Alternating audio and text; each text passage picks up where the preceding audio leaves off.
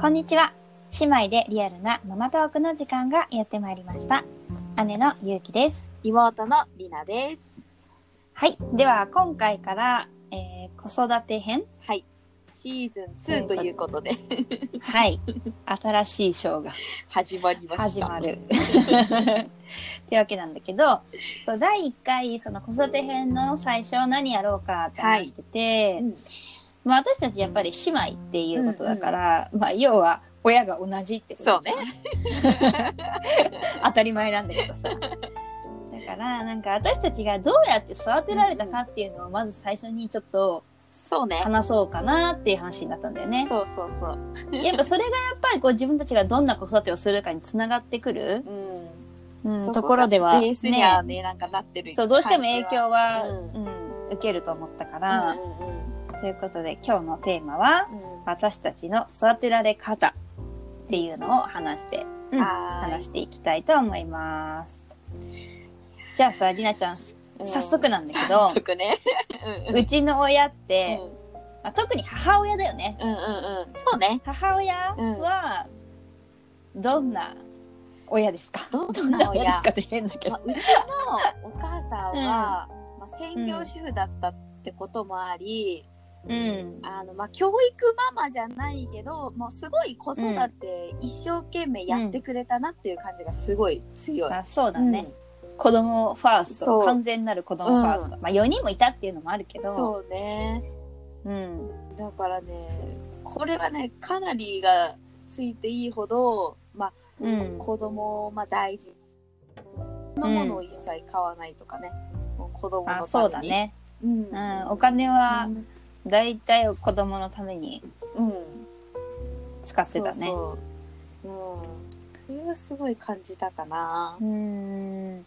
まあ、結構熱血っていうか、すごいこう、ね 徹底的にやることはもう決めたらやるみたいな。うんうん。そうそうそうそう。だから子供の時、幼稚園生の時とかは、あのー幼児教室？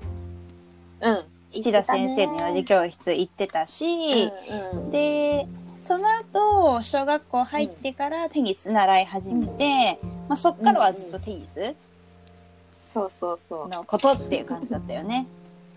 そうだうんね。うん。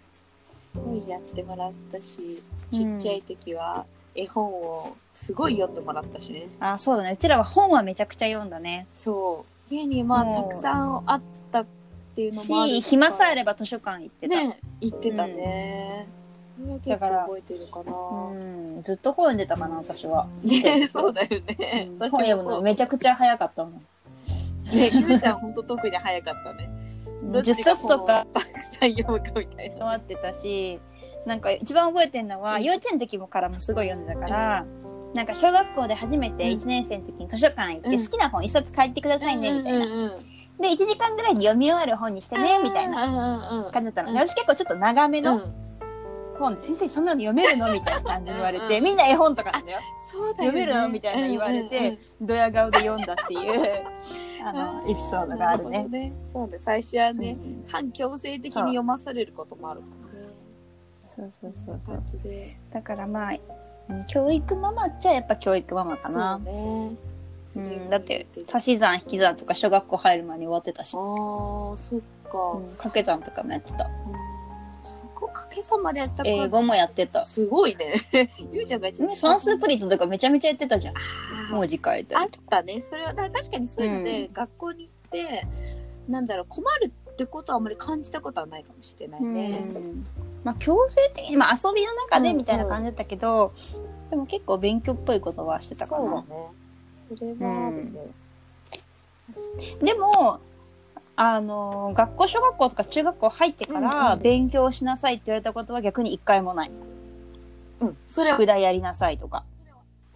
ね。ね。うん、一回もない。まあ、勝手にやってたとも言えるけど、うんうんうん。まあ、自慢じゃないけど、まあ、自慢かもしれないけど、私それなりに学校の勉強できたから、そういつも成績、なんだろう、ね。学年で10番以内とか、うんまあ、小中高ずっとそんな感じだったから、でも別に強制的にやらされてたっていうよりかは、なんかやった方がいいんだろうなって自分で思ってす、勝手にやってすごいね。私はそこまでやる気は全然なかったけど、まあいい。でもリアちゃんは逆にテニスがその分でそうね、きたじゃんかなりテニスの方に熱を入れてたから。そうだから私は逆にテニスやってたけどそんな上手じゃなかったから、うんまあじゃあねテニスはまあできないんだらば勉強するかぐらいな感じで勉強を勝手にしてたって感じかな。なるそっか。まあ私はそのまあテニスをすごい、あの、やってた分、まあお母さんもそこに、お姉ちゃんはセンスがあったっていうかね、運動神経が良かったから、やっぱすぐになんていうの、成績が出たっていうのが大きすごい。負けず嫌いっていうのもね、なんかこう、あそうね。だから小学校で関東行ったりとか、中学校全国行ってる？中学校で初めて行って、うんうん、とか、うんだからママもやっぱその分力が入ってるか。ら、ありがたいことに。だから、だから途中からは結構もうその子育てっていうか、りなちゃんのテニスうんうんうんがもうメインの生活みたいな感じだったかな。そんなってしまったね。うんうんうんうん私としてはとてもありがたい。けど逆に、そうね、りなちゃんにつきっきりって感じだったかもうん。それはある。だからそこに対しての厳しさはやっぱりあったかな。うん。ああ、なるほどね。テニスに対するそうそう、対の姿勢？だから中途半端じゃダメというか、うん。あのーうんうんなんていうのか、それこそ勉強しなさい言われないけど、夜早く寝なさいだけはすごい言われてて、いや私は背がちょっとちっちゃかったから、あーなるほやっぱ少しうん。なんか伸ばした方がやっぱり有利ってう。いうんのもあるうん、から、そうね。もうとにかく早く寝なさい。勉強してたら怒られるからね。逆にね。逆に確かにそうだわ早く。寝なさいみたいな。うんうんうんそうだから逆にまあ遊びに行く時間とかもね、そんなにうん。限られてるというか、うん。試合前とかだったら遊びに行ってね、疲れたりしたら、なんかね、影響が出る。影響が出るから怖くて遊び行けないよね、もう。ら。ああ、なるほど。逆にね、だから、こう、うちら強制とか、うんその、なんかしちゃダメとかはないけど、うんこう見えない圧みたいのは、常に感じたかもね。そう。そのなんかね、怒る、怒るっていうか、ちょっとその、うんなんていうの、怖い部分もあるじゃん。ななんていうのかな、うんうんこう切れさせたらやばいな、みたいな。あとなんか、こんなにしてもらってるのに、みたいな、うんりなちゃんはあるって言ってたよね。そうそう、それすごいあった。だから、そう、裏切っちゃいけないじゃないけど、だから、うんなんとなく、あ、やらなきゃやらなきゃっていうのは、すごい感じてたかな。うん。そう、だから、ひなちゃんはなんか、本当熱中しなきゃいけないっていう感じだった気がする。うん半ばね。そうん。なんかもうこれだけ楽しくやってたけどテニスがなくなったら私は終わりだみたそいうな、そうそう。そういう感じはちょっとあったかも強ねか。ったかな。で逆に私は、うんそうひなちゃんに、ことにママがこう、うんうんもう夢中になってるから、うんうんうん私とか、うんあの、3番目の弟うんうんとかは結構放置だったんだよね。そうなんだよね。だから私は、もう自分で進路とか考える時とかも、うんその勉強のこととかも、親にぶっちゃけ相談したことない。そうだよね。あんまそういう家学校も族会議っていうか、そうそう。ね、もういつも世話しなかったもんね。学校も全部自分で決めたし、うんこう勉強の方法も自分で考考えてやったし、だからもう自己相談だよね。もうここ行くって決めたから。うんうんうんうん。で、成績こんくらいだから普通に余裕で入れるから、みたいな。うんうんうんで、もし落ちた場合は私立で推薦とか、あの、特待生取れてお金かかりませんから大丈夫です、みたいな。そういう感じだった。必然というか、そうせざるを得ないからね。そう自分で。もうなんか頼りにならないみたいな、親は。ね。私の中ではね。だから私やんなきゃ、みたいなうんうん感じだったから、うんなんかやっぱでもやっぱちょっと寂しかったんだろうね。やっぱ放置されてるって思ったかも。うんどこかで。そうだよね。だから私は自分でやったけど、逆に3番目の弟は結構飛行に走ったっていうか、そうね、途中ね。うん、うん、学校辞めたりとやっぱりまあ、そかう、いうのがあったよね。そうそうそうそう、なかなか家帰ってこなかったりとか、まあ今となってはね、もう立派な二児の父親でちゃんと働いて、うんもそうなんなら家で一番ね、ちゃんと真面目にやってる。社会貢献っていうかね。今となってはねなんだけど、まあその思春期の頃っていうのは、3番目の弟は一番荒れてたよね。そうね。そうね。うん。子供のやっぱり、なんか、子供、親は一緒でも、なんて感じ方でもちょっとやっぱ違うよね。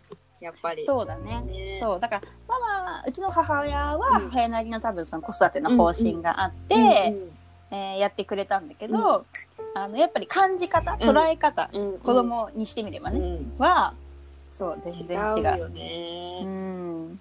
でも私はまあ結果的にその自分がこうモヤモヤすることもあったけど、うんうん結果的になんかそのうちのお母さんがやりたかったことは、うんまあ、成功したのかなって今となっては思あ 逆にね。う、うん。だってもうみんなね健康で幸せうに、んうん。まあ、それなりにやりたいことやって、うんで家族がうち結構仲いいじゃん。うんそうね。こうバラバラになってたこともあるけど、大人になってやっぱりすごくこう仲良くなったから、まあ良かったのかなって。まあそうだよね。何でも言い合える仲だしね、みんな本当に。そうそうそうそう。うん。そういうぶっちゃけってる時が嫌なことももちろん思春期の時はあったけど、でもなんかこうちょっと周りを見てみたりとかすると、あうちって結構幸せな、うん、うんうんあ家族なんだなって 確かに。それはね、感じることは多いね。